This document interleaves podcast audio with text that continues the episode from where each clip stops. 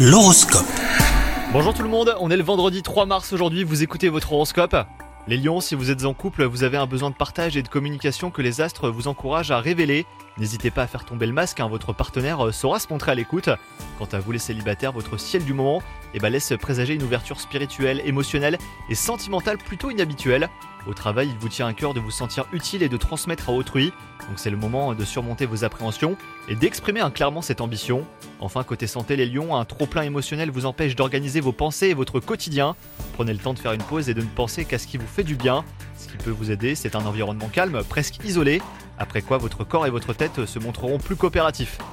Bonne journée à vous